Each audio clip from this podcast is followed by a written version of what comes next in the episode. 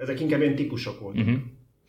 Na, akkor kezdjük. Üdvözöljük a hallgatókat a Villanyautósok podcastjának, a Villanyórának a hatodik adásában. Ma Péter nélkül fogjuk végignyomni ezt az adást, illetve nem, nem Péter teljesen, nélkül, nem hanem egy másik Péter Péterrel, Barek Péter vendégünk, Sziasztok. régi villanyautós társunk, és természetesen itt van Balázs a stúdióban. Üdvözlök mindenkit! Hát mivel is kezdjük? Igen, azt beszéltük meg, hogy azzal kezdjük, hogy elektromos autó töltés, mert hogy... Várja, azzal kezdjük, hogy elmondjuk, hogy mi lesz. Igen. Hogy ne higgyék azt, hogy, hogy csak így vaktába megy, tehát Azért szoktuk ezt elkerülni, mert képtelen vagyunk tartani a témákat általában, de megpróbáljuk elmondani, mi lesz a menü, hogy mindenki tudja, hogy körülbelül, körülbelül mennyi ideig miről fogunk beszélni, azt majd meglátjuk, de hogy kb. milyen témák lesznek. Így van, mert a kedvenc témánkat, vagy a kedvenc gyártónk témáját, ki vagy nem is kedvenc. Ma szabad? Na jó, ma ki lehet mondani. Jó a legvégére tettük a, a beszélgetésnek, a villanyórának a második felére, nehogy az legyen, hogy azról beszél, arról beszéljük az egész időt. Ez a Tesla, és a Teslának a legújabb terméke a Cybertruck. Viszont előtte kellene beszéljünk az elektromos autó töltésről, mert nagy port kavart a héten az, hogy a németek, meg az osztrákok, meg nem is tudom melyik államban még korlátozni tervezik az otthoni töltést, és hát mekkora skandallum, hogy nem engedik, hogy pont akkor töltsön mindenki villanyautót, amikor egyébként is a legnagyobb a terhelés az elektromos hálózatnak. Erre nyilván a németek most kitaláltak valami választ, de szerintünk nekünk van ernél jobb megoldásunk is erre. Uh-huh. Úgyhogy erről fogunk itt most egy kicsit beszélgetni, de előbb egy intro.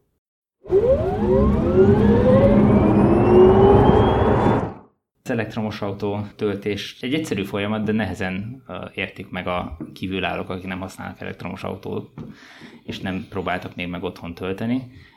De összességében, hogyha az ember egyszer elkezd és végig gondolja, akkor, akkor nagyon egyszerűen megoldható a dolog. A legtöbb autó, ugye az autóknak a 90-95%-a egy fázisról tölthető, a háztartások egy jelentős részében otthon van egy fázis, maximum 32 amperrel, amit ugye 32 ampert a szolgáltatónak be kell tudnia kötni otthonra, és hogyha ezt az ember jól beosztja, magyarul akkor tölt, amikor éppen a háztartásának nincs szükség az áramra, akkor erről tökéletesen föl lehet tölteni egy éjszaka alatt mondjuk egy 200-250 kilométerre való energiával a, az autókat. Én ezt mindig el szoktam mondani nagyon sok helyen, hogyha szóba kerül, hogy én például egy olyan töltőt használok, ami a, a háztartásnak a áramfogyasztását, pillanatnyi ö, teljesítmény felvételét figyeli, és a bekötött amperszámból még rendelkezésre állót adja csak oda az autónak, vagy autóknak, illetve, mert hogy ez egy két autó töltésére alkalmas rendszer, amit én annak idején úgy legoztam össze még így alkatrészekből. Szerintem, milyen, bocsánat, első közbevágok, csak volt egy olyan megérzésem, hogy már egyszer úgy is fogunk csinálni olyan robotot itt, hogy ilyen Mythbusters szinten a legnagyobb ilyen villanyautós mitoszokat leromboljuk, és ez pont egy ilyen. Abszolút. De egy kicsit alapozzunk meg neki szerintem. Uh-huh. Tehát onnan indul a történet, hogy a laikusok, akik, akik így félnek még ettől esetleg, vagy csak kóstolgatják, de vannak fenntartásaik, az első megállapítás, hogy hol fogom ugye tölteni. Elmondjuk, hogy hát akinek mondjuk van otthon lehetősége, ez nem tudom, a lakosság fene nagyjából, így vagy úgy, vagy mert társasházi töltőt meg tud esetleg oldani, vagy mert társ, lak, családi házban lakik, ők mondjuk otthon. Később majd egy második adásban szerintem fogunk úgy is beszélni azokról, akik akik nem tudnak otthon tölteni. Jön a következő kérdés, hogy de hát akkor mennyi idő nekem feltölteni nulláról ö, teljesre, ö, amire szerintem persze kell adni rendes választ is, de kezdjük mindjárt azzal, hogy hányszor mész üres tankkal úgy egyébként haza hagyományos autóra. Tehát nem minden nap állsz be úgy a garázsba, hogy csontra le van az autó fogyasztva. Ez, ez abszurd. És innen az a baj, hogy ebből jön mindenfajta olyan egyéb tévhit, amikor úgy, úgy állunk neki, hogy Uramisten, van Magyarországon 3,6 millió autó, képzeljük, hogy ez mindegyik villanyautó, és mindegyik este beáll a garázsba, és egyszerre nulláról százra akarjuk tölteni a 3,6 millió autót. Ez körülbelül olyan, hogyha azt mondanánk, hogy minden autónak egyszer kéne bevenni a benzinkútra, és nulláról teletölteni. Ilyen, ilyen nincs.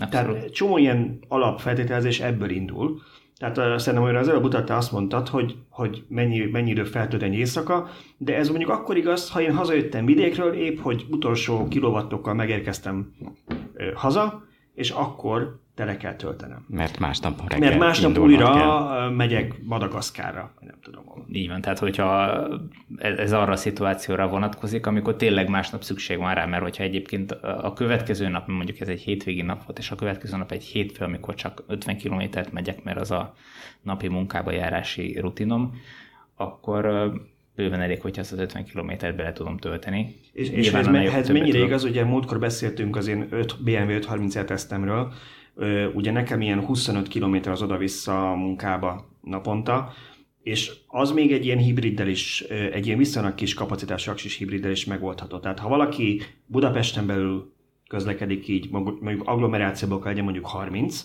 ne 25, ha mondjuk vidéken dolgozik és lakik, akkor ez valószínűleg egy még kisebb távolság. Ha mondjuk egy nagyobb városba jár be vidékről, akkor lehet ez kicsit hosszabb, de akkor is valószínű, hogy egy mai modern villanyautó 250-350 km közötti hatótávját ő minden nap lefogyasztja.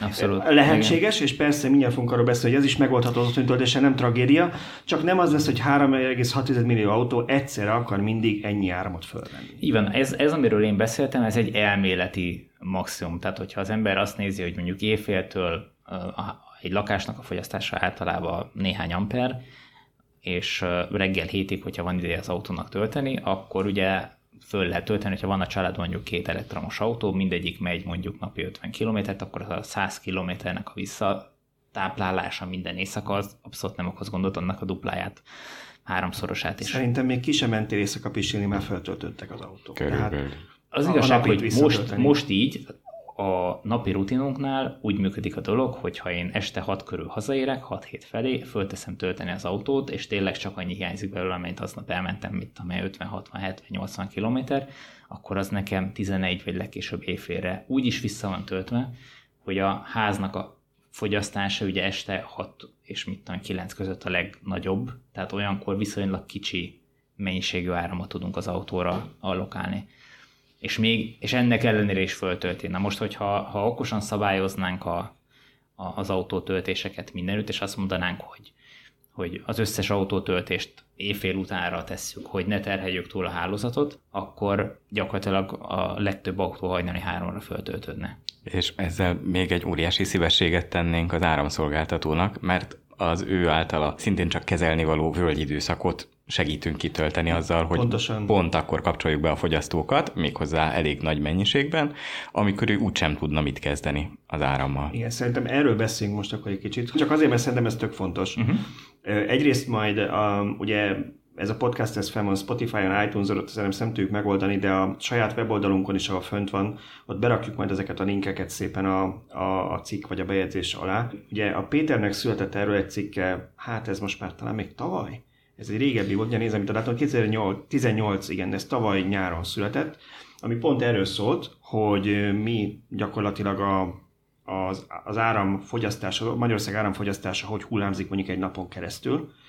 Úgyhogy erről egy kicsit beszéljünk, mert ez abszolút összefügg azzal, amiről Tibor az előbb beszélt, hogy otthon is valószínűleg nem éjfélkor állunk neki sütni, és egyszerre porszívózni és mosni, én is csináltam már ilyet, de azért ez ritka. Tehát éjszaka eleve a lakás is kevesebb áramot fogyaszt, miközben a kapacitás megvan rá, meg, meg, meg ki van építve minden hozzá, és ugyanez igaz mindenki másra is, sőt a gyárakból is csak kevés ter- kevesebb termel éjszaka, az irodák sem üzemelnek éjszaka egy-két megszálltól eltekintve, tehát az egész ország fogyasztása jóval kevesebb, mint amire a kapacitás tervező van.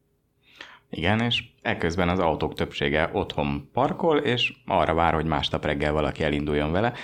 Az este, mit tudom én, 6-kor, 7-kor, 8-kor lerakott autónak, ami másnap reggel 6-kor, 7-kor, 8-kor indul, teljesen mindegy, hogy azt a néhány órányi töltést, azt ö, ezen az időszakon belül mikor veszi föl. Tehát léteznek erre már most is olyan megoldások, hogyha mondjuk egy áramszolgáltató ebben fantáziát látna, hogy azt mondaná, hogy de jó lenne, hogyha ezek a villanyautósok segítenek nekem a völgy időszakomat kitölteni, akkor meg lehetne ö, szervezni, hogy a, ennek az áramszolgáltatónak az ügyfelei ö, csupa olyan töltőre rakják az autóikat, amik valahonnan kapják az ihletet, hogy hát bizony most visszaesett az áramfogyasztás országos szinten, most kéne tölteni, és ezek a, ezek a töltők szépen bekapcsolódnak, és már is ki van töltve a völgyidőszak.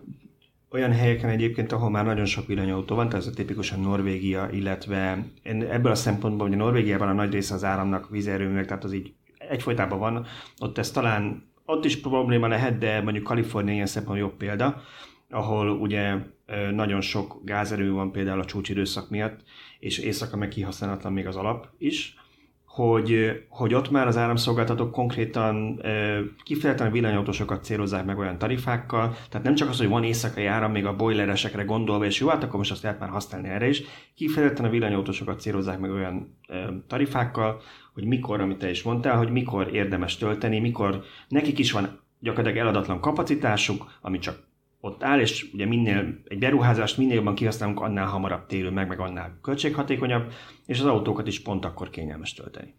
De arról nem is beszélve, hogy vannak olyan erőművek, amiket nem lehet leföltekergetni, lást paks, tehát ott fixen termel egy bizonyos mennyiséget, néhány százalékban állítgatható némelyik reaktor leföl a igény függvényében, de ugye azt tudni kell, hogy az elektromos hálózatnak mindig egyensúlyba kell lennie, tehát mindig annyi áramot kell termeljenek pontosan, amennyi áramot a fogyasztók felvesznek. Egyébként a frekvencia, amiről azt hiszem pont a múlt héten beszélgettünk, akkor az el fog mászni, és minden fölborul.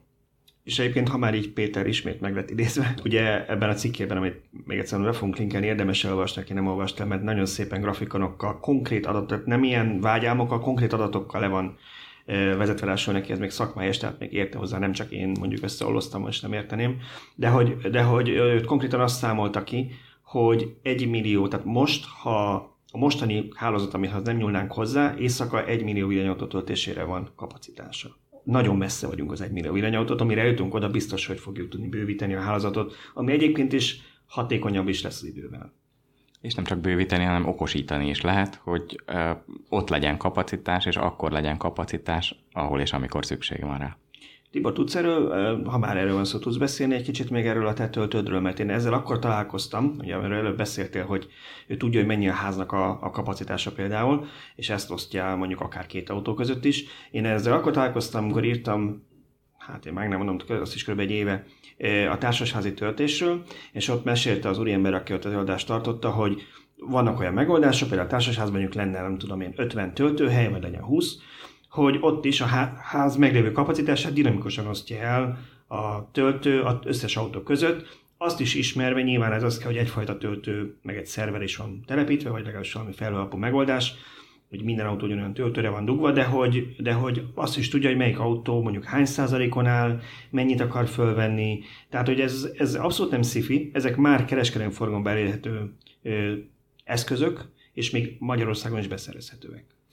Abszolút így van. Ha jól tudom, Péter, te is egy ilyen telepítésére készülsz most, hogy Igen. most, most költöztetek nemrég társasházi lakásba, és műben van a udvari kocsi beállón a elektromos autó töltő kialakítása. Pontosan ez a terv, van 32 amperem, ezzel nagyon-nagyon vidáman elgazdálkodik a lakás is, illetve jut belőle bőven az autónak. Én megyek naponta egy olyan Hát ha nagyon extrém nap, akkor 150 km, de az, az már tényleg mm, nagyon sok, legyen mondjuk inkább egy olyan 80 és 100 km, mondjuk 100 az egyszerűség kedvéért, hát az én autóm az egy hatalmas nagy batár, ezért fogyaszt rendesen, mondjuk számoljunk erre a 100 km-re 16 kWh-át, nem lövünk nagyon mellé.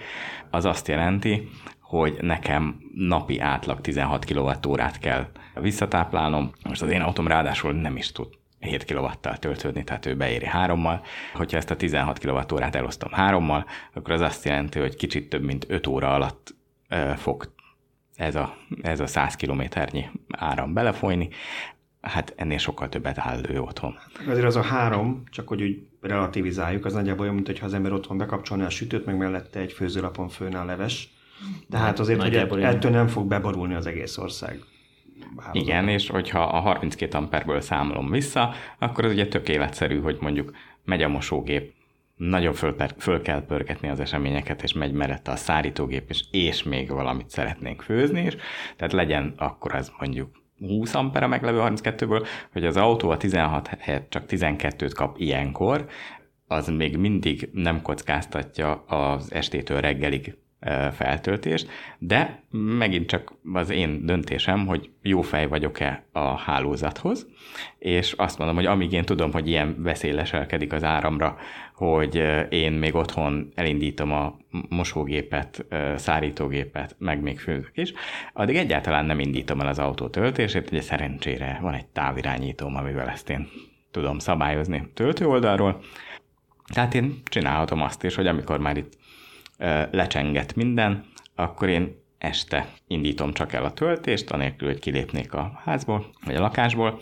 és akkor is halálosan nyugodt lehetek, és tudom, hogy reggelre úgyis biztosan feltöltődik az autóm. Igen, és hát csak még valaki azt hinné, hogy ezek ilyen nagyon komplikált dolgok, meg neki ez nagyon odána kell nézni, meg olvasni, meg ezt így figyelnie kell. Abszolút nem. Tehát a legtöbb villanyautóban már, ha a töltő nem is tudná, vagy ha csak simán konnektorra dugja otthon, nincsen töltője, a legtöbb villanyautóban van időzíthető töltés, vagy nyilván nincs mindegyikben, de nagyon sokról is tudjuk, hogy van benne időzíthető töltés.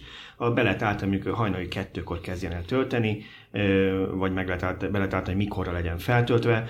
Az meg elég valószínű, hogy mi hajnali kettőkor sütünk, főzünk, szállítógépezünk, mosunk és porszívozunk egyszerre, más nem azért, mert nagyon vernek a szomszédok. Hát meg az, hogy ezek az AGT töltők, amit te fel akarsz szerelni, ezek figyelik. Tehát nem nekem kell azon gondolkodni, hogy mi van, hanem dinamikusan másodpercre, másodpercre figyelik a, a lakásnak a fogyasztását, és a, úgy állítják be az autóhoz érkező áram. Igen, tehát ez, ennek az a hatalmas nagy előnye, hogyha van egy meglepetésszerűen dolgozó fogyasztó, mondjuk van egy klíma, ami az éjszaka közepén is be tud kapcsolni, hogyha mondjuk a termosztát pont akkor kattan át, az ugye elég tisztességes áramot tud fölvenni. Na most, hogyha ilyenkor túllépné az autó töltése, meg a klíma együttes áramfelvétele a megszabott 32 ampert, hogyha nem lenne ez az árammegosztó, akkor szépen lemenne a kis megszakító, nem menne a klíma, nem töltődne az autó, sőt, még sötét is lenne otthon. Ezt a csúnya balesetet tudja megelőzni egy ilyen szerkezet, és ilyenkor tényleg annyi idézőjeles veszteség éri az autót, hogy egy kicsit lelassul a töltése. Azért ez vicces, amit mondtál, ez a klíma mert ez szerintem klíma az elmúlt tíz évben bizonyosan felfutott Magyarországon, nagyon sok embernek van most már, mondhatnám, hogy nyakra főre veszik, főleg az ilyen akciós időszakokban az emberek. Elég kevés olyan cikket olvastam, ami jaj veszélykelne azon, hogy éjszakánként, amikor bekapcsol a klíma, össze fog zuhanni a Magyar Energiaházat, és hát, vagy, mi lesz. Hát vagy nappal se. Vagy nappal Tehát, se, igen, igen. Ráadásul ez nappal is bírja ezt a terhelést, extra terhelést. Sőt, ezek a klímák megfordíthatók, tehát akár fűteni is lehet velük, ami mondjuk egy hideg téli éjszakán, mm, hogyha mondjuk csak ezzel a hőszivattyúval próbálok fűteni, akkor azért elég komoly igénybevételt jelenthet ott a, ott a környék eh, hálózatának. És ugye azt számoltuk pont az adás előtt, hogy a ti házatokban irgalmatlan mennyiségű áram van bekötve, pont amiatt, mert hogy a ház fűtése egyébként hőszivattyús, és nyilván ez energiaigényes, de amikor az pont nem megy, vagy pont kisebb teljesítményen megy, akkor gyakorlatilag minden lakásban bőven elérhető, sőt több is van bőven. Igen, tehát hogyha 32 amper, ha egy kicsit előremutatóbb energetikai terve lenne a a mm, társasháznak, akkor mindegyik mm, beállóhoz, mindegyik autóhoz vezetne legalább egy ilyen 32 amperre elegendő vezeték.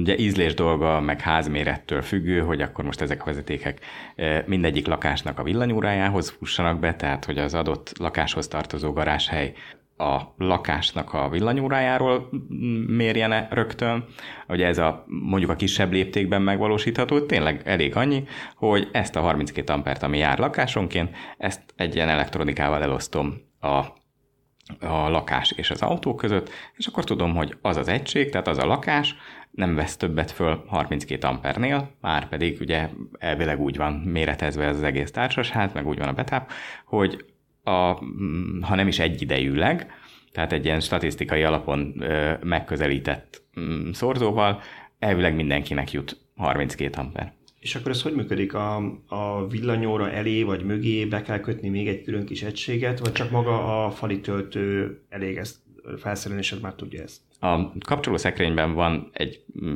ilyen három modul szélességű egység. A modul az a biztosíték a, a szekrénynek a, igen, tehát a... Mint egy kis megszakító. Kis, kis megszakító, egy háromfázisú három, kis megszakító, igen, tehát olyan, olyan széles egység. Ez három, hogyha három fázisú a, a hálózat, akkor a három fázist méri három gyűrűvel. Nyilván, hogyha nekem csak egy fázisom van, akkor azt egy gyűrűvel fogom mérni. Tehát ezen a, ez a gyűrű méri körülbelül egy amper pontossággal az átfolyó áramot.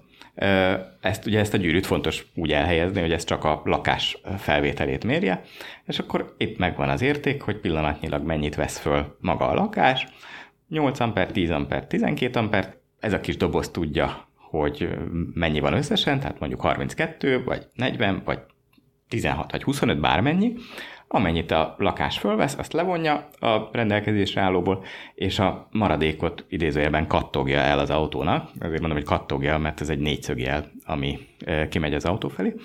És az autó pedig tudja, hogy ő ebben a pillanatban 8 ampert vehet föl, a másikban 16-ot, a harmadikban 24-et, aztán megint 10 tehát ez dinamikusan változik a lakás áramfelvételének függvényében, tehát így éri el a szerkezet azt, hogy sosem lépem túl a rendelkezésre álló. mondjuk, ha egy ilyet telepíteni akarsz, akkor nem tudom, van ebben már tapasztalatod, hogy most az első, hogy ezt így otthon próbálod meg, vagy ahol te laksz, de hogy, hogy az EON vagy elmű, tehát az elektromos üvegnek a szakemberei, gondolom, hogy ezt, ezt engedélyeztetni kell, vagy Igazából nem. kell hozzá, vagy... a... Mennyi, az, az volt a kérdés, hogy mennyire néznek úgy rád, mint aki a Marsról jött, ha bemész az ügyfélszolgálatra, hogy elnézést, én szeretnék egy ilyet nem, nem megyek be az ügyfélszolgálatra, ugyanis ez mind az én villanyórám mögött történik. Aha. Tehát nem, a villanyórát nem érinti a dolog, onnan nekem kijön, hogy én nekem De van 32 amperem, engedély. nem kell semmi külön, nekem van 32 amperem, én ezt úgy osztom be, ahogy jól esik. Tehát ugyanolyan fogyasztó, mint a mosógép, meg Aha. a szárítógép, tehát csak annyi, hogy, hogy okosabb, mint a többi. Személyes érintettség. Révén, azért kérdezem.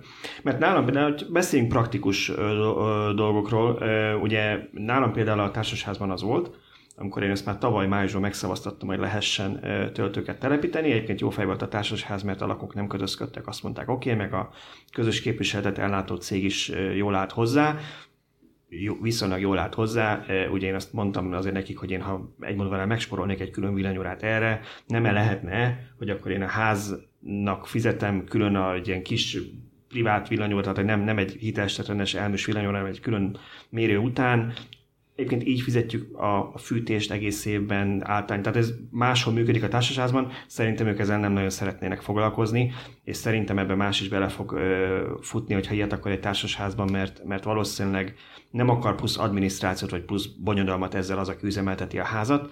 Szóval ők azt mondták, hogy nem, akinek villanyautó töltő kell, az kötessen be magának külön ehhez áramot, meg villanyórát szereltessen fel pluszba, meg ilyenek, de hogy akkor elvileg, ha máshogy állnának hozzá, akkor működhetne az, hogy aminek a második emeleten van villanyóra, onnan gyakorlatilag onnan levezetni az áramot az autóhoz, és egy ilyen kütyüt előtte beépíteni. Igazából a távolság az csak vastagabb vezetéket uh-huh. igényel, tehát hogyha fizikailag nem keresztül tehát nem kell átfúrnod neked két-három födémet ahhoz, hogy ehhez eljuss, hanem ott van egyébként, és a strang és csak befér, akkor miért ne? Ez az egyik megoldás. A másik, hogy azért egy társasházi teremgarázsnak általában van legalább egy ö, villanyórája, mert ö, ott azért vannak mindenféle fogyasztók, van egy óriási szellőztető berendezés, Persze. aminek hát általában azért egy olyan 3x32 ampert vagy, vagy még többet oda szoktak varázsolni, hiszen amikor az teljes gőzzel kell, hogy menjen, akkor, akkor azért azt tud áramot és, fölvenni. És bocsánat, ha már ott tartunk, hogy a kihasználatlan kapacitások, például nálunk is ugye van ilyen,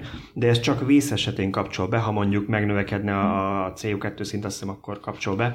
Tehát ez gyakorlatilag az éves teszten kívül, hála Istennek, nem szokott működni, mert a háznak, a teremgarázsunknak még ilyen természetes szellőzése is van, úgyhogy ez gyakorlatilag kihasználatlan például. kapacitások. Tehát erről például egy, egy-egy ilyen árammegosztóval, mondjuk, hogyha ez három fázisú, akkor három autó töltését meg lehet oldani, mindegyik egy-egy gyűrűvel figyeli, hogy azon a fázison mennyit vesznek föl, és a maradék mehet az autónak. És akkor te azt vállalod, hogy amikor széndiokszid riadó van, amit vélhetően nem te okoztál, Elég akkor pont nem töltődik az autód, mert akkor pörögni fog az elszívás. Ezt túl fogjuk élni, igen. Igen, szerintem vállalható kockázat.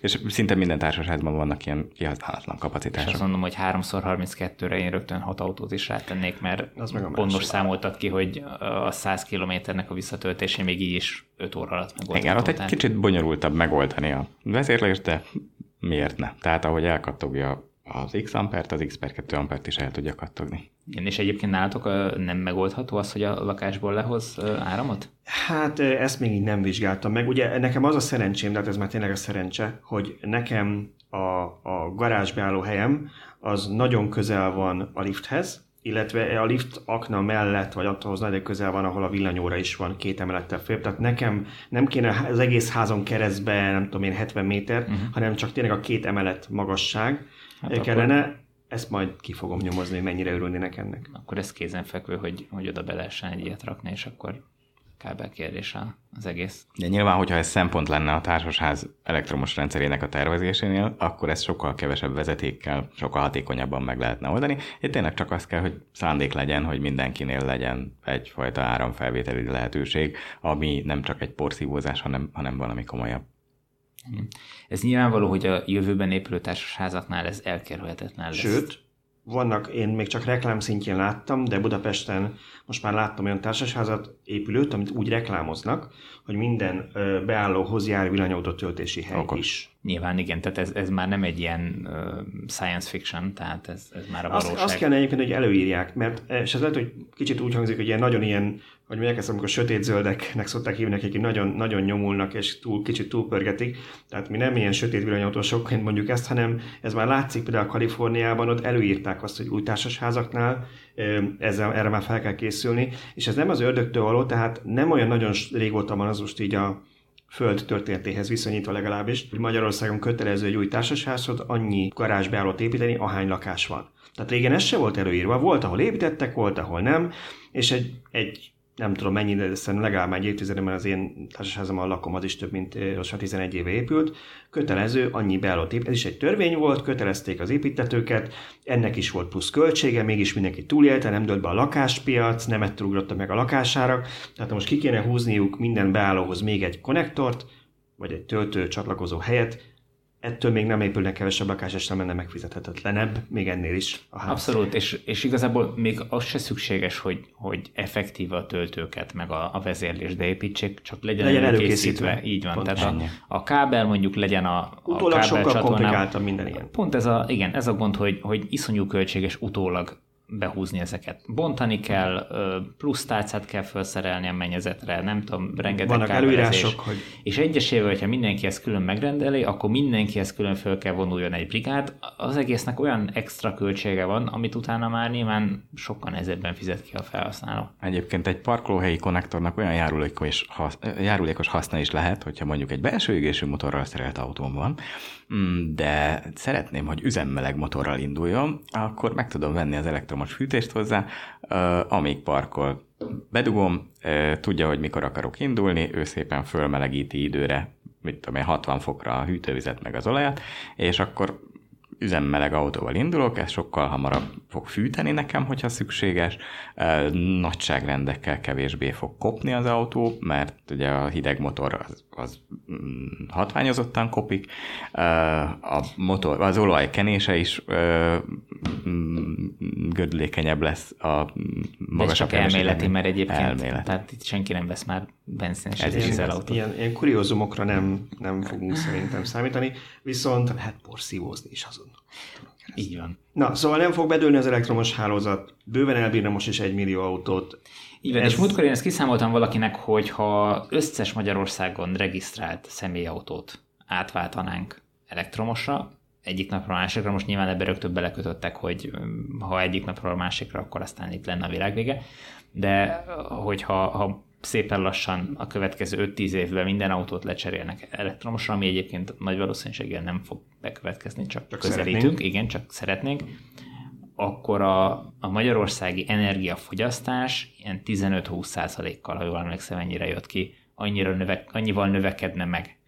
Ami, hogyha figyelembe veszük, hogy az elmúlt években is volt néhány százalékos növekedés, ez nem egy gigantikus méretű. Tehát maga a hálózat az ugye elbírja a völgyi időszakba időszítve a töltések jelentős részét. A maga a hálózat ezt ki tudja szolgálni, az erőművi teljesítményt kell arra a szintre emelni, de azt meg múltkor láttuk, nem is tudom, talán Szöcske róla, hogy, hogy a magyar erőművek egy jelentős része kihasználatlanul áll most per pillanat is, tehát maga az erőművi teljesítmény az megvan, csak áll, mert külföldről sokkal olcsóbb beszerezni az áramot. és a másik az, hogy egyébként még csak ennyire sem rossz a helyzet, hogy 15% lenne.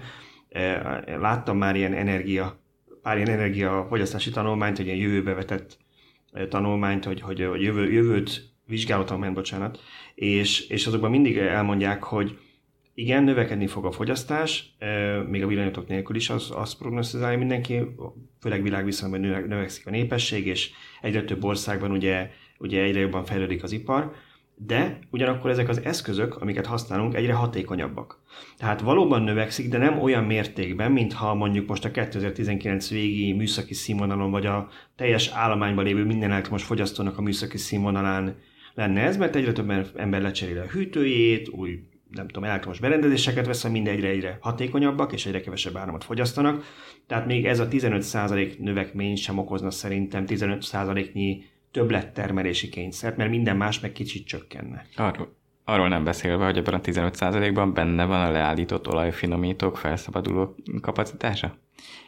Hát ez egy nagyon jó kérdés, igen. Tehát ez, erről van egy körülbelül fél éve, vagy lehet, hogy már lassan egy éve elkészült cikkünk, amit uh, mindig tologatunk, hogy mikor publikáljuk, de szerintem most már lassan ki fogom rakni. Amivel az a baj, ezek nehezen ezt... elérhető információk, és azért igen, szenvedünk vele, mert, miért? mert... Igen, az a baj, hogy nagyon nehéz ellenőrizni, hogy, hogy mi, mi hogy igaz pontosan ebből, a, ebből az egész történetből, de hát kitesszük szerintem, és akkor utána megnézzük, hogy mi az, ami És, és várjuk a kommenteket, ahogy ízekre szedik. Így van, így Nagyon van, szépen foglalkoz, hogy visszajelzés érkezik. Én már látom, hogy a lángokat fogjuk oltani a komment boxban, de nem baj. A, azt hittem az olajfinomító lángjét. Nem, ott nem. A, a visszatöltésről jut eszembe, hogy most a, meg mondtad a plug-in hibrid autóknál a néhány óra alatt visszatölthető az elhasznált energia, és abból ugye megjárható oda-vissza a napi munkába járás.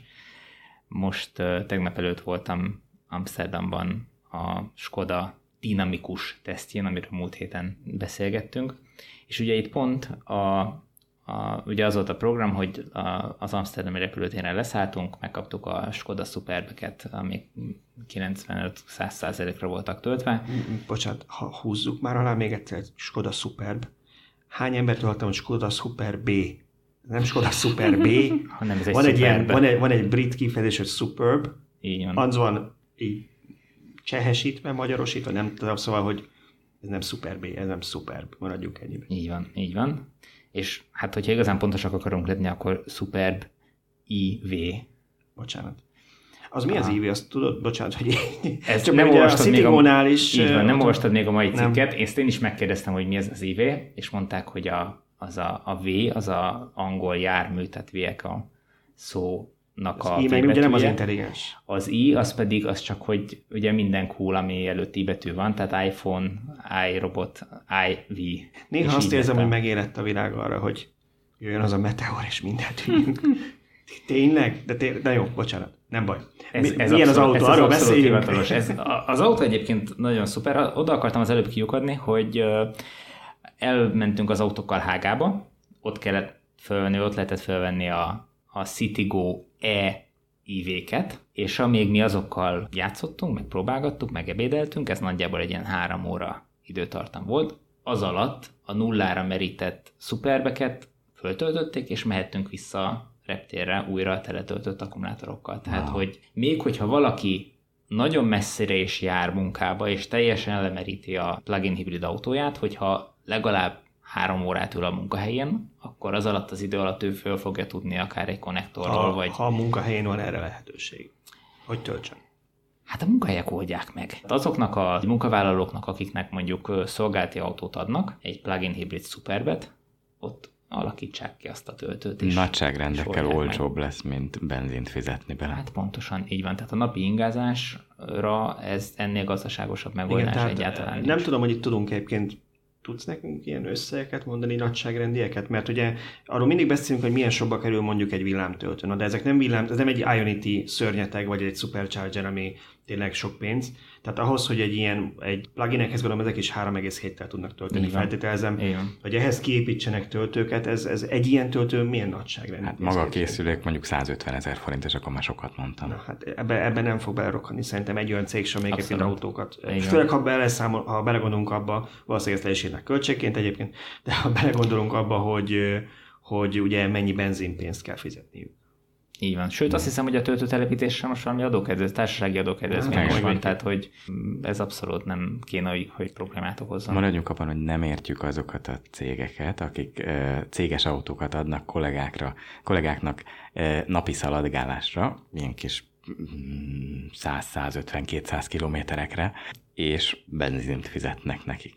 De főleg, főleg azoknál a a munkaköröknél, amik arról szólnak, hogy ú, megyek az egyik címre, a következő cím az 500 méterrel odébb van, a harmadik az másfél kilométer, ugye a motor nem fog felmelegedni A-tól B-ig, hogyha belső égésű, viszont a parkolásért fizethetek, ezzel szemben, hogyha én ezt villanyautóval oldanám meg, akkor nem kéne aggódnom a mm, hideg üzemben túldúsított keverékkel járó motor extra szennyezése miatt. Miatt nem aggódnak? Nem. A fogyasztásról ez az extra fogyasztásra, vagy hogy használódik a motor esetleg arról. Nem beszél. kellene a kopása miatt aggódnom, nem kéne azon aggódnom, hogy 80 ezernél lesz-e generál, vagy sem, és mellesleg lenne egy nagyon jó céges imidzsem, hiszen én fennen hirdetem, hogy én nem büdösítek a városban. Igen, ez most pont uh, ma vagy tegnap, nem is tudom, mikor merült fel a, a Facebookon a villanyautós tippek és kérések csoportban, hogy valaki elkezdte összeszedni, hogy mely ételkiszállító cégek használnak elektromos autókat az országban, és én nagyon meglepődtem, hogy, hogy szanaszét az egész országban megtaláltok ezek a cégek, és nem az, hogy egy-két autót állítottak át elektromosra, hanem négy-öt autós cégek vannak, amik ételkiszállítással foglalkoznak mondjuk egy vidéki megyeszékhelyen. Tehát egy, én nagyon meglepődtem, hogy, hogy, hogy ennyire nyitott vállalkozók vannak. Hát szerintem, na jó, csak hogy le tudjatok majd oltani, a mai angol kifejezésünk a no-brainer, tehát az, a, az ami annyira egyetem, hogy nem is Abszolút. kell gondolkodni rajta. Igen. Igen. Ha egy cégvezető az alapvető algebrát ismeri, akkor az, hogy ő pláne állami támogatással vesz egy villanyautót, főleg ilyen, ilyen távokra, akár egy Leafet, tehát nem, nem kell itt Teslákra gondolni, mennyibe kerül. Tényleg bármi olyat, ami, ami mondjuk ezt a napi 150-től 200 kilométerig elbírja. Citigo 5 millió forintért. Pontosan, pontosan. Ja, hát ha, ha van kóta, de ez egy másik történet. Szóval, hogy, hogy igen, de, de, de, de nem is értem. Tehát saját maga, a pénzének az ellensége az, aki most mondjuk új autó beszerzését gondolkodik céges használatra, és nem villanyautót vesz. Ráadásul ezek az autók nem megvásárolt autók az esetek 95%-ában, hanem leasingelt autók. A villanyautónál a leasingdíj lehet olyan 20-30%-kal magasabb, mint egy mm, ugyanolyan képességű belső égésűnél. Ezzel szemben az üzemeltetési költségek azok mondjuk hatoda, tizede, attól függ, hogy ki hogy gazdálkodik. És hát ugye ezek mindig azt mondjuk, hogy egy villanyautónak a ma még talán tapasztalható felára, ami nyilván egyre szűkül az olló, lásd Citigo, de ez a felára ugye akkor térül meg minél hamarabb, ha minél többet mész. Már pedig pontosan ezek a, ezek a felhasználási módok, ilyen városi futár, városi ételszállító, ezek azok, amik tényleg sokat mennek egy év alatt. Igen, pont a Super kapcsán nézegettem meg az árakat, és azt néztem, hogy a, az automata váltós Superbhez képest, az alap, legalapabb modellhez képest, a plug-in hibrid verzió durván 2 millió forinttal drágább az alapmodell és a benzines típusban mondjuk az alapmodell és a jól felszerelt modell között szintén durván ilyen 2 millió forint árkülönbség van. Tehát amivel te föl tudod extrázni az autót, a sima benzines vagy dízel autót, az durván olyan 2 millió forint. Tehát tekinthető úgy is a plug-in hibrid, illetve az elektromos hajtás, mint egyfajta extra. Mondjuk Na valószínűleg most... ilyen futár, meg ételtelők nem fogják telerakni extrákkal. Hát nyilván a Superb az, az nem egy futárautó. Igen. Tehát az, egy, az, egy, az, egy, az egy vezetői Igen. autó. És nyilvánvaló, hogy egy vezetőnek, hogyha az az igénye, hogy neki legyen benne egy, nem tudom, navigáció, vagy egy sávtartó, vagy egy nem tudom, bármi, amit extraként lehet benne rendelni, most nem tudom fejből pontosan mi az, ami extra, mi az, ami alap, de lényeg az, hogy az összes többi extra, az soha az életben nem fog megtérülni. Ez a két millió forintos extra, ez hogyha mondjuk valaki 30-40 kilométerről jár be dolgozni, és tudja a munkahelyén tölteni, akkor ez három év alatt megtérül. Tehát ez egy olyan extra pénz, ami effektíve megtérül. Még a bőrülés, meg a napfénytető, meg a nem tudom micsoda, az soha az életben nem fog. Oké, okay. hagyd legyek kicsit az ördög ügyvédje. Hát azért az embereknek, az, a, a, visszatérünk az örök, most már az ilyen mantránk lesz, hogy ha mindenki csak racionálisan venne autót, akkor egy 0 Suzuki swift járna mindenki, abból is az elektromossal. Citigo-val. most már igen. Tehát, hogy az nyilván ennek van egy olyan része is, hogy aki mondjuk egy Superbet kap, mint egy vezetői autó, valamilyen szinten státuszszimbólum is, meg a cég igyekszik mondjuk jól felszerelni, mert mondjuk ennyi pénzből mondjuk egy BMW-t vagy egy Mercedes-t nem tudna esetleg ilyen felszereltséggel, és akkor inkább azt mondja, hogy ő egy Skodát jól felszerelve, ezzel vonzó az, az alkalmazottaknak, és azok szeretik a mindenfajta kényelmeket, meg a nem tudom, masszírozó ülést, meg egyebeket, Persze racionálisabb azt mondani, hogy jobban megtérül egy villanyautó, de azért azt is mondhatjuk, hogy a villanyautók meg a hibridek általában kicsit jobban fel vannak szerelve, mint az alapfapados benzines, mert valahol a, a gyártó igyekszik kicsit kompenzálni azt, hogy többe kerül, és azért ugye ezek az extrák az, ami, ami nekik töredékébe kerül, mint amennyit mi fizetünk érte, ezeken vastagon fog a ceruzájuk, és ebből egy picit visszavesznek ilyenkor, hogy vonzóbbá tegyék. Általában. Nyilván, igen. És ö, ezt lehet úgy is nézni, amit az előbb mondtam, hogy hogy nyugodtan a extrák mellé még beválogathatja az elektromos hajtást is, hiszen az nem lesz három évben nézve, a teljes bekerülési költséget nézve nem lesz többletköltség neki, hiszen annyi olcsóbb lesz a fenntartása az autónak. Tehát ez céges szinten, kiadás szinten teljes három évre vagy négy évre vetítve nem különbség. És arra, ha, már, ha már egy pillanatra visszatérve arra, hogy ez mennyire, mi ebben az emocionális rész, hogy ugye hányszor van, hogy valaki mondjuk azért vesz egy nagyobb motorral autót, mert ezt mennyivel jobb vezetni, mennyivel jobban gyorsul, ő nem érdekli, most egyszer elfizeted, de akkor tök jó lesz vele menni, hogy azért egy villanyautót, vagy még egy hibridet is, főleg villanyos üzemmódban piszok jó vezetni. Tehát, hogy, hogy olyan vezetési élményt ad, ami vetekszik azzal, a, főleg ez a 0 50-ig lévő gyorsás mondjuk egy városi használatban, mint hogyha egy sokkal nagyobb benzinmotorral vették volna. Így van. Így van. És akkor még hozzá lehet tenni azt, hogy nem tudjuk, hogy 3-4 év múlva mi lesz a piaci érték ezeknek az autóknak. Könnyen előfordult egy olyan szituáció, hogy az értékvesztése egy ilyen plug-in hibridnek sokkal kisebb lesz, mert addigra felértékelődik a, a tiszta elektromos hajtás, esetleg szigorításokkal, ilyesmikkel, és lehet, hogy egy, egy eredetileg ugyanolyan áron kínált dízel autósokkal ö, alacsonyabb ára lesz eladható néhány év múlva. De érdekes teszt volt, érdekes cikkek születtek belőle, nekinek ajánljuk a villanyautóshop.hu-n. És szerintem akkor most megadjuk a zöld lámpát a Cybertrucknak. Jó, beszélgessetek róla nyugodtan. hol kezdjük, hol kezdjük? Um, szerintem már Betölt nagyon... az üvege. Betölt az üveget, tényleg kezdjük ezzel, mert ezt még senki nem beszélte meg, meg mémek se születtek. Mi, ha erről nem beszélnénk egyedül? Szerintem most már nagyon sok hazai, meg külföldi youtuber, meg, meg, meg podcast, meg cikk született erről. Mi is sokat írtunk róla, kicsit talán túl is toltuk, de hát úgy néz ki, hogy vevő volt a közönség, mert, mert igen, már, már, már kaptam olyan üzeneteket Tibortól, hogy ugye erről nem akarunk már külön írni, és nem akartunk róla külön írni, én sem akartam volna már.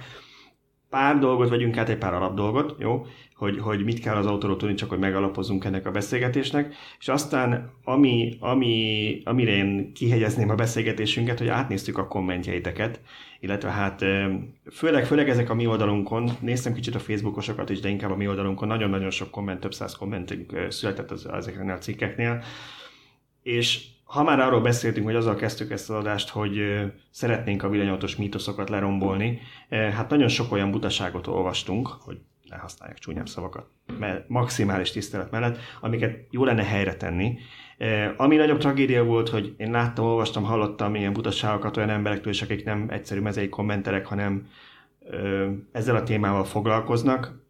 Némelyikük az adatokat inkább itt díszletnek tekinti a munkássága során, ami nem baj, csak én nem szeretném, hogyha a hülyeségek megmaradnának az emberek fejében, mert aztán nem tudjuk kiírtani. Úgy Igen, hogy... ezekkel ez a legnagyobb probléma tényleg, hogy, hogy valaki aztán elkezd rá hivatkozni és terjeszti máshol, abszolút téves fals információkat, akkor az sok jóra nem vezet. Igen. Na, szóval akkor vegyük át az, a pár, pár alapadatot, jó? Tehát a, amit tudunk az autóról, azon túl, hogy brutálisan néz ki, mindenki eldöntheti magának, hogy tetszik vagy nem. Én személy szerint azt mondom, amikor megláttam először, akkor akkor hát meglepődtem. Nem meglepődtem, ez nem jó szó, mert én voltam az, aki több fórumon elettem oltva, hogy biztos nem gondolja ezt komolyan a Musk, majd egy normális autót fognak kihozni, de hát két éve arról beszél emberek, tehát aki figyeli, mindenhol elmondta, hogy hát ez olyan lesz, mintha a Blade Runner, azaz Szárnyas felvedás című szifiből lép az eredetiből, a 82-esből azt hiszem, abból lépett volna elő, hogy mintha egy mozivászonról jött volna le, hogy nagyon megosztó lesz, hogy az, az is az, hogy senkinek nem fog ő rajta kívül tetszeni, de akkor is meg akarja csinálni, tehát ez nem egy új információ, csak senki nem hitte el. Most már jól, ha végre egyszerre megtanulnánk, hogy Elon Musk általában nem viccel, amikor ami őrültséget hallunk tőle, az általában komolyan gondolja, úgyhogy nem kéne ezeket itt leírni, akkor meglepődünk. Picit reméltem, hogy ennél konvencionálisabb lesz az autó külseje, amikor megláttam először, és néztem, hogy jó, akkor hol van itt a poén, majd biztos jön az igazi. Nem jött az igazi, ez igazi. de azért azt hozzáteszem, hogy ahogy a napok teltek, egyre több képet láttam róla, most már ott tartok, hogy a bizonyos szögekből egészen tetszik. Na nem ezzel megyek el a Tesco parkolójában, mert szerintem ott Marika néni a cekkerrel megrémül, hogy eljött a világ vége és jönnek a zombik. De, de ha azt nézem, hogy mekkora batár mondjuk a, a versenytárs pikapok, ez se nagyobb, de hát elég drabális darab. Szóval megosztó maradjunk ennyiben a, a design, egyre, egyre többen írják, hogy tetszik nekik, nagyon sokaknak szerint gusztustalan, meg csúnya, ezzel sem nagyon lehet vitatkozni, ízléssel nem vitatkozunk, tehát ezzel most ugorjunk át. Az alap paraméterek, amiket meg akartam osztani, hogy három verzió készül az autóban a jelenlegi információink szerint.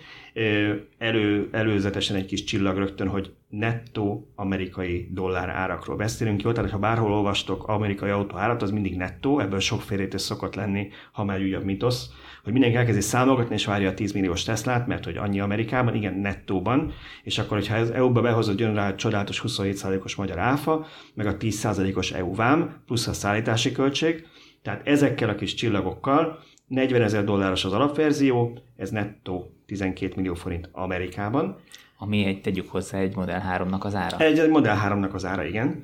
Tehát e, enne, ennyi ára sen, erre az ára senki nem számított, 50 ezer dollár köré tippelték, ehhez képest ez 40 ezeres. Hát talán Musk is azt mondta, hogy 50 ezer alatt lesz. Igen. Ennyit mondott, amiben mindenki ilyen 49-9-90-et hát, e, Ismerünk autogyártókat, akik azt mondják, hogy x ezer alatt lesz, és tudjuk pontosan az egy, egy dollárt jelent, igen, amivel igen, lesz. Igen, de hogy 10 ezerrel alá. Ezt, ezt nem számolta senki, senki igen. Tehát 40, 40 ezer dollár, 400 kilométer a tippelt hatótávjuk az amerikai szabvány szerint, ami ugye szigorúbb, mint a európai, jobban hihető úgy is mondhatnánk, 3400 kilót tud vontatni, egy motor van benne, és 2021 végén kezdik a gyártást. Már ők is kezdik ezt a két évezést. Ez is két év. Igen. A második verzió, a középső modell az 10 ezerrel több, 50 ezer dollár ez nagyjából nettó 15 millió forint Amerikában. Vám, áfa, stb. stb. előtt. 480 km a hatótáv, ami nem tűnik elsőre soknak, egy hatalmas upgrade-nek a 80 km, 3 millió forint nettóért, de ez azt jelenti, hogy ilyen 1100 kilóval többet tud vontatni, akinek ez fontos, és két motor van benne, ami ugye megint csak a terepviszonyok mellett, tehát hogyha valaki mondjuk ezt mondjuk, nem tudom én, erdészként használja, vagy olyan terepen megy vele, ami ilyen saras földes, ott már számít, hogy mondjuk két motor van benne. Tehát, ha nem divatszik, hanem effektíve használni ha, is hát akarják, igen, akkor... Ez, ez erről majd még szerintem beszélünk. Ez 2021 végén lesz szintén, és a legerősebb verzió 70 ezer dollárért, ami nagyjából nettó 21, ezer, 21 millió forint, 800 kilométeres hatótáv, 6300 kilót lehet vele mondani, nem tudom, mi, de az kb. a Gellért hegy. Három motor van benne, és 2022 vége. Ezeket azért szeretném kihangsúlyozni, mert láttunk olyan véleményt, videót, ahol azt mondták, hogy ennek még azt se tudjuk, mikor lesz, még időpontja sincs. Van, csak le kell görden, görgetni az oldalon ott, ahol ezt kiírják, és akkor látszik. Tehát a két ö, olcsóbbik verzió az 2021 vége, a drágábbik, a legerősebb 2022 vége. Apró megjegyzés, ezek a szállítási határidők azt is lehetővé teszik, hogy akinek még nincs, az addigra beszerezze a C-s jogsiját. Ez kell hozzá, hogy érzed Magyarországon? Hát három és fél tonnáig vezethetsz bével. Mert hogy három és fél tonna vontatási kap, vagy ösztömeg. A, ösztömeg, és tudjuk, hogy mennyi a súly ennek az autónak? Hát azt a mondták, két hogy nem verzió biztos. Nem, azt mondták, hogy nem nehezebb, mint a Ford F-150. Azt nem tudom, itthon sincs egy. biztos nem, nem hiszem, hogy kell hozzá c Magyarországon a Ford F-150-hez, de nem, nem tudom. Ezt majd valaki megírja nekünk Ezt a kommentekbe, be nekünk, de, hogy nem vagyunk jó, Szóval ezek voltak a fő paraméterek, nem fogunk ezen sokat időzni. Beszéljünk egy kicsit a formáról, mert az is fölmerült, hogy, hogy miért ilyen a formája. Azon túl, hogy Kaliforniában legális a fű, és úgy látszik, hogy a Tesla-nál szeretik a süteményt. Az anyaga miatt is ilyen a forma, ugye ez egy, ez egy hideg, hidegen sajtolt, hidegen vagy... sajtolt igen, próbálok itt szinkrontolmácsolni a fejemben, hidegen sajtolt ö, acél, 3 mm vastag, Ugyanabból készül egyébként, mint a, a SpaceX-nek a Starship nevű marsra tartó űrhajója, és hogy ezt egyszerűen nem lehetne ezt az anyagot úgy préselni, mint a hagyományos acélemezeket, mert amilyen hide, hidegen, hidegen préselt, vagy nem lehetne úgy kivágni ebből a formákat, az egyszerűen tönkre menne tőle a gép, tehát ezt hajlítani lehet csak ilyen speciális eszközökkel. Na de jó, de akkor miért csináltak ilyen anyagot rá? Hát ez milyen hülyeség. Azért csináltak ilyen anyagot, mert ugye ez, ez rozsdamentes, nem kell színezni sem, ami meg azért jó, mert ha valaki ezt nem divatcikknek használja, hanem ténylegesen használja mondjuk terepen, akkor nem kell azon aggódni, hogy a gajak, ágak, bármi megkarcolja az autót, lejön a festék, ami egyébként 2000 dollár felárral vettem rá, hanem ez, és ezért is látogatták meg egy kalapáccsal, elvileg ez az anyag bírja ezt a terhelést, és nem lesz tőle semmi baja. És ami ennél sokkal fontosabb szerintem, hogy ahhoz, hogy ezt össze tudják rakni, ehhez kell egy hajtogatógép, és nem kell festőzem, meg nem kell szárítóüzem, meg nem kell semmi festőrobotok, ami ugye a legtöbb problémát okozza most per pillanat is a Tesla-nak a Model 3 gyártásnál. És, és valószínű egyébként, hogy a, az olcsósága, vagy a relatív olcsósága, nyilván ezek mind relatív dolgok, de a relatív olcsósága is ebből is fakadhat, hogy valószínűleg Hát amilyen a forma egy egyszerű, mint a fajék, valószínűleg a gyártása is egyszerű lesz, mint a fajék. Igen, ezt valahol valaki mondta, lehet, hogy Mastól származik. Ja nem, nem, nem, hanem Holzhausen-től, ő mondta egyik youtubernek, vagy podcastosnak, vagy nem is tudom kinek, ott a sorban álláskor, amikor ki lehetett próbálni a Cybertruckot, ott beszélgettek, hogy valami nem is tudom, egy hatoda, vagy hát töredékhely szükséges a gyárban a Cybertrucknak az előállításához, mint ami eddig kellett mondjuk a Model 3-nak.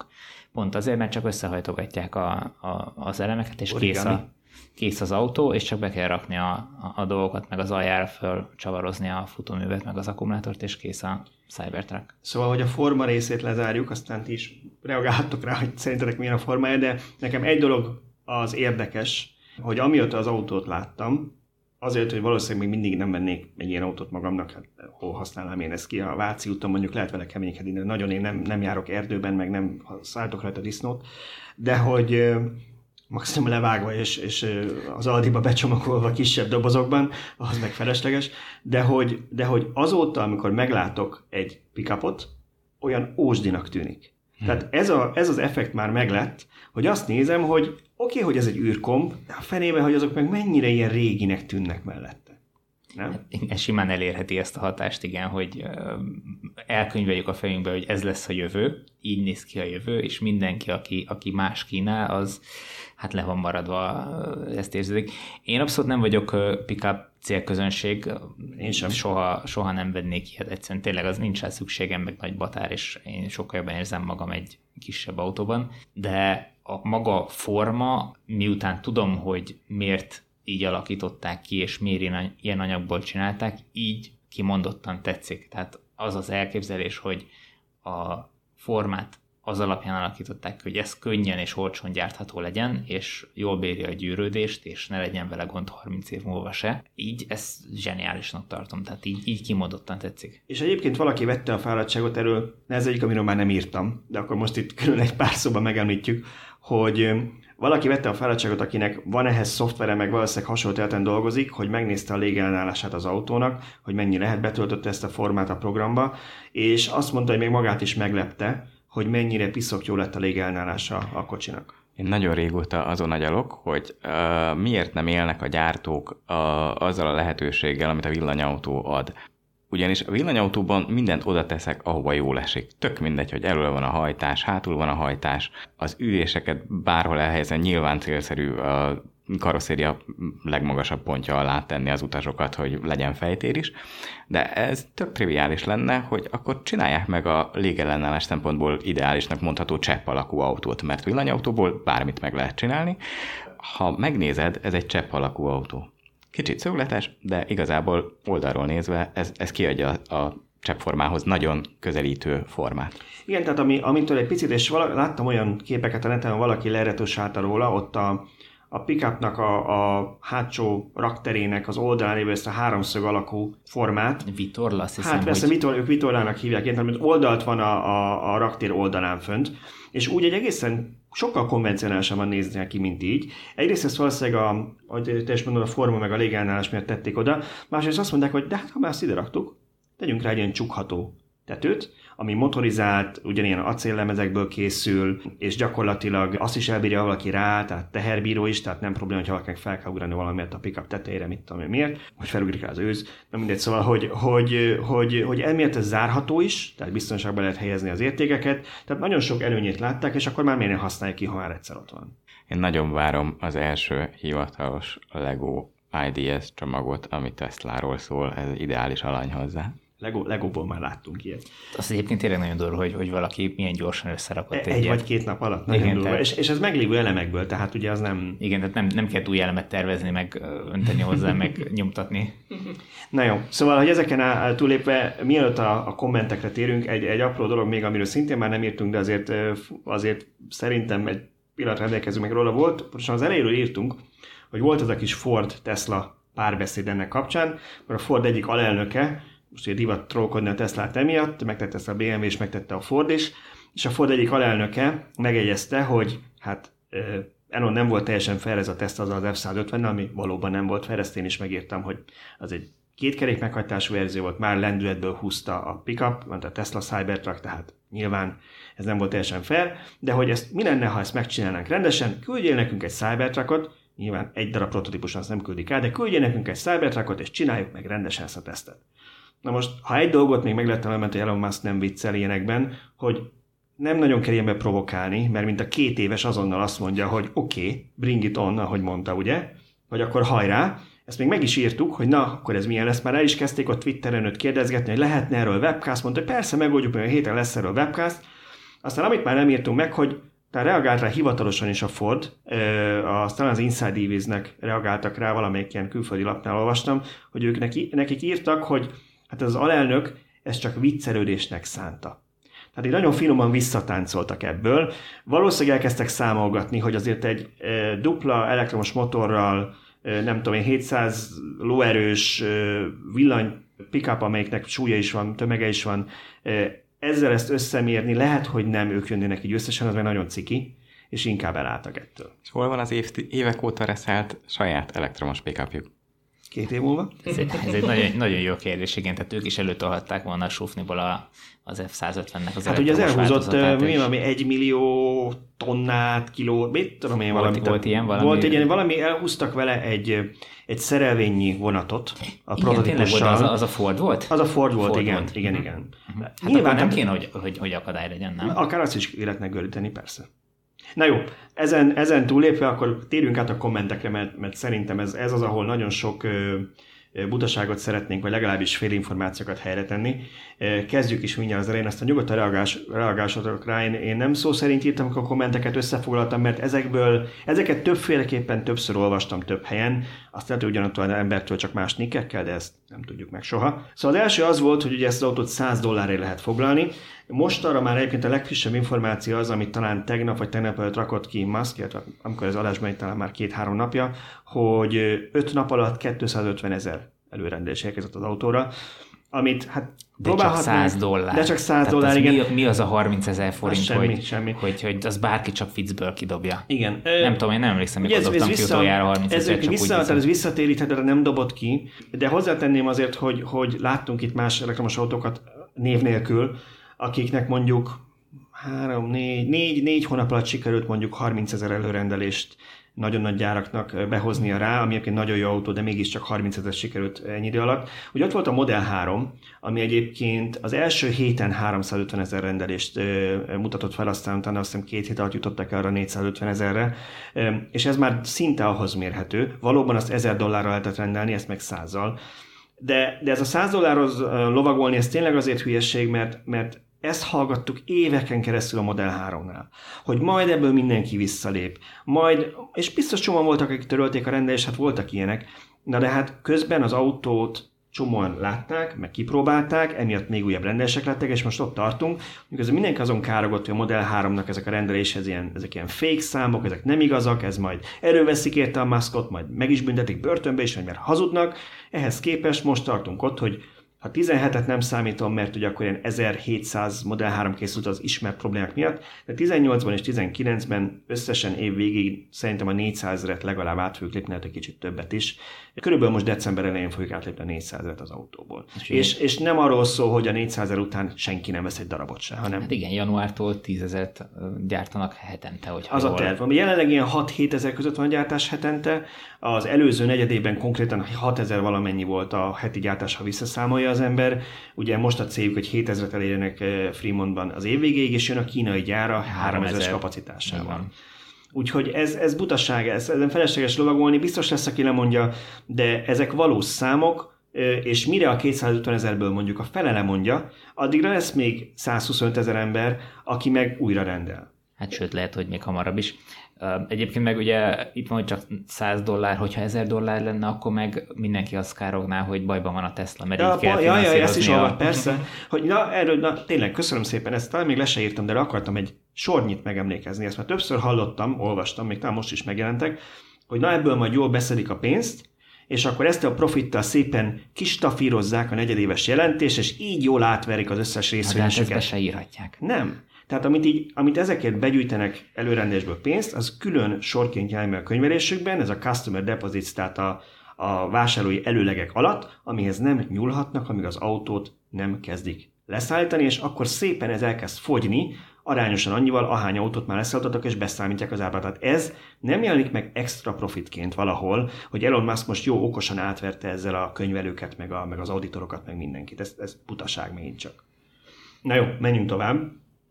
Hallottuk azt is, hogy még senki nem vett egy darabot se, egyet sem gyártottak, ez konkrétan tényleg így van, más autóknál is, amit először bemutatnak, ott mégse szoktam ezt olvasni, hogy hát az a pont, pont, pont, nem mondom, mert nagyon sokat van egy villanyautó, ami azt mondja most, hogy 30 ezeret vagy 50 ezeret előrendeltek. Most nem is kell egyet mondani, mert gyakorlatilag mindenki ezt csinálja. Igen. Tehát villanyautó téren a múlt héten bemutatott Blue Oval, és ugyanezt játszotta el gyakorlatilag. Ők is eladták most az összes jövőre tervezett, gyártani tervezett autót, nem tudjuk, hogy mennyi, de mindet eladták. Tehát ez, ez most már divat lett, ez, ez így működik most úgy néz ki az autógyártás. Szintén visszatérő komment volt, hogy minek ez a gyorsulás. Teljesen felesleges ebbe a batár autóba ennyire erős motor tenni, vagy hogy ez ahelyett, hogy a hatótávot növelnék, vagy hogy olcsóbb lenne, vagy mindenfajta megközelítés, vagy ez tök felesleges.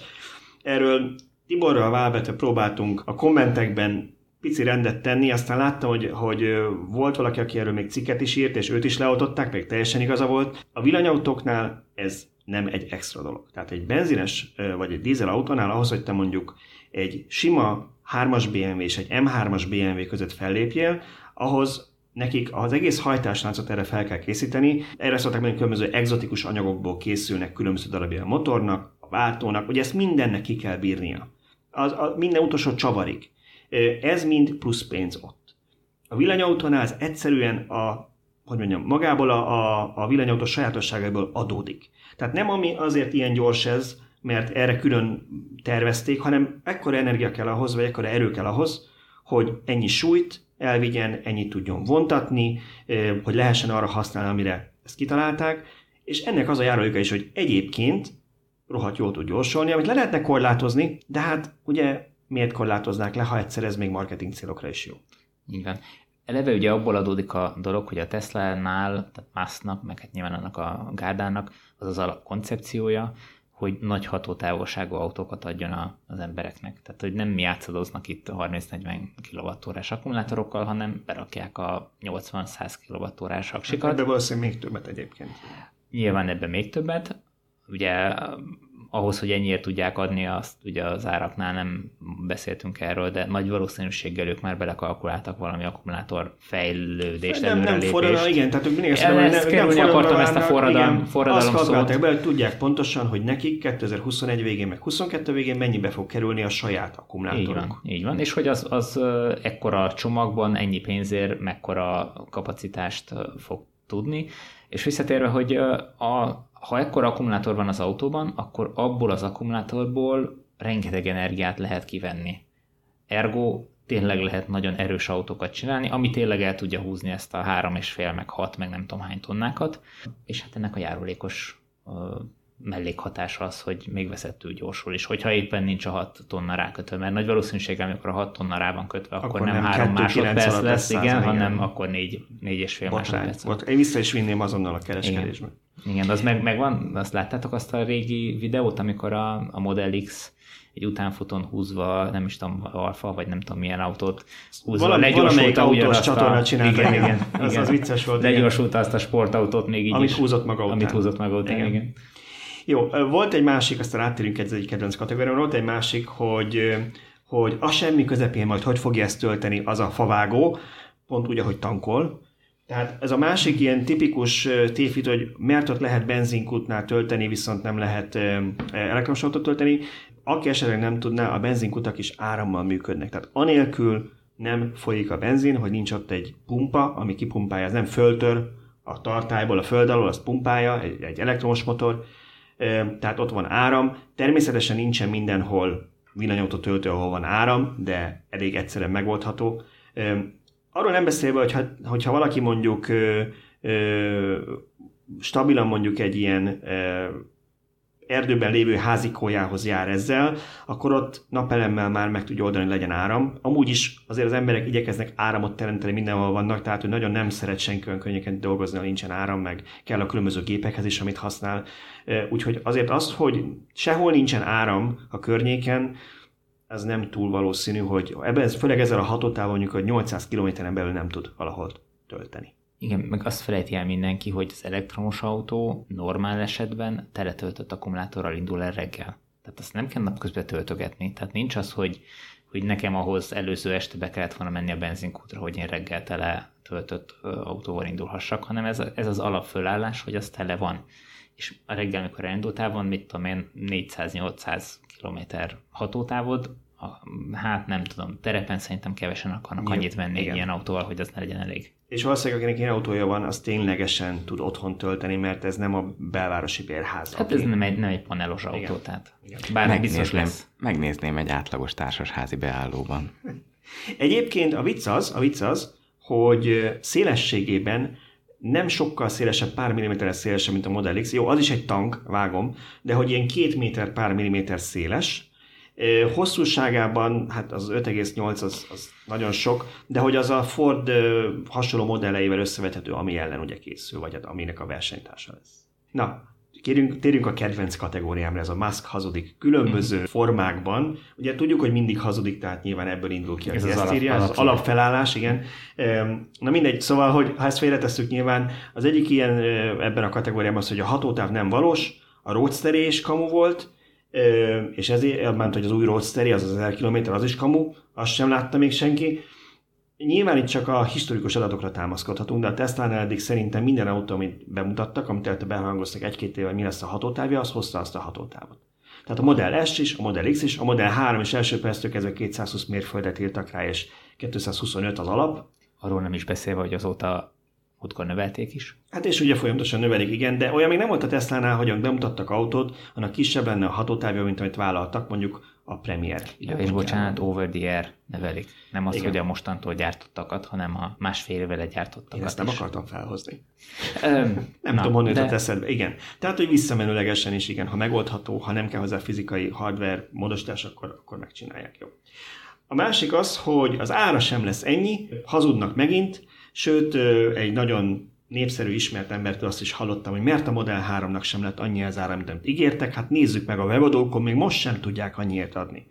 Ez egy népszerű tévedés, hagyd tegyük ezt is helyre. Tehát a Model 3-nak először is, amikor bejelentették, már akkor lehetett tudni, hogy mint minden Tesla-nál, meg azóta egyébként, ahogy Tibor mondta, hogy már minden cég ezt csinál, hogy előrendeléseket csinál, azóta minden cég azt csinált a Tesla, hogy először a, a drágább verziókat hozza ki, nyilván mert így jobban lehet elrejteni az kis darabszámnál az elején a magasabb gyártási költségeket, és később jelenik majd csak meg az alap. Tehát ezt látjuk az új Volkswageneknél ezt látjuk, minden új villanyautóban bejelentenek, és amit, amire ti is vártok, ami nekünk elérhető kategória itt Magyarországon árban, hogy először mindenből First Edition, ilyen edition, olyan edition, magyarul egy drágább, nagyobb aksis, jobban felszerelt. Nem a fapados, amire átsingóztok, hogy megvesszük majd 5 millió forintért, meg 7 ér, meg használtam majd 3 ér, az majd egy vagy két év múlva, mert először a drágábbat hozza ki mindenki. Tehát a Model 3-nál se ez volt semmi mágia, először a jobban felszerelt, nagyobb aksisat hozták ki. Utána, és tudjuk, hogy ez később történt meg, mint szerették volna, mert kb. fél évet csúszott az egész gyártás felfuttatása,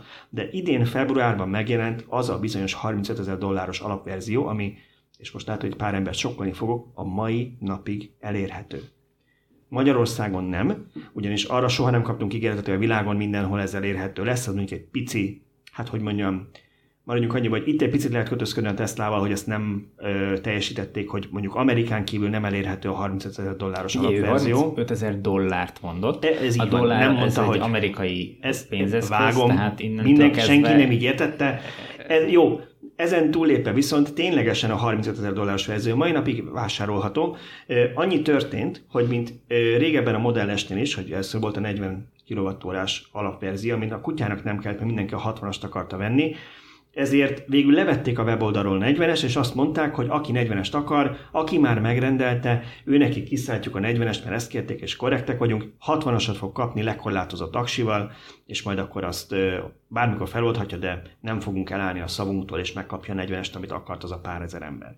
A Model 3-nál a mai napig bárki rendelhet telefonon Amerikában, ha felhív egy Tesla szalont, lehet rendelni 35 ezer dolláros alapverziót. Ez igazából egy nagyon jó díl egyébként mindenkinek, mert ezért a SR Plus-t kapja, ami, az, ami a weboldalon elérhető alap, ami 39.500 dollár, annyi, hogy egyrészt az Autopilot ki lesz benne kapcsolva, így indul. A másik az, hogy, hogy kicsit le lesz butítva a szoftver, amit bármikor vissza lehet váltani, és egy pici le lesz tiltva a hatótávból, de elérhető az autó, és még jobb díl is, mint amit eredetileg ígértek, mert eredetileg arról volt szó, hogy majd ebbe szövetülések lesznek, meg olcsóbb anyagok, meg ez az amaz, de nem gyártanak két külön verziót, tehát mindenki megkapja azt a fabetétet, megkapja azt a, azt a műbőrülést, ami az összes Teslában van, csak a szoftver az, ami kicsit le van butítva, meg a hatótáv, de ez bármikor pénzért vissza lehet váltani. És mivel nem használja ki a teljes akkumulátort, így még tovább is tartósabb lesz. Tovább is.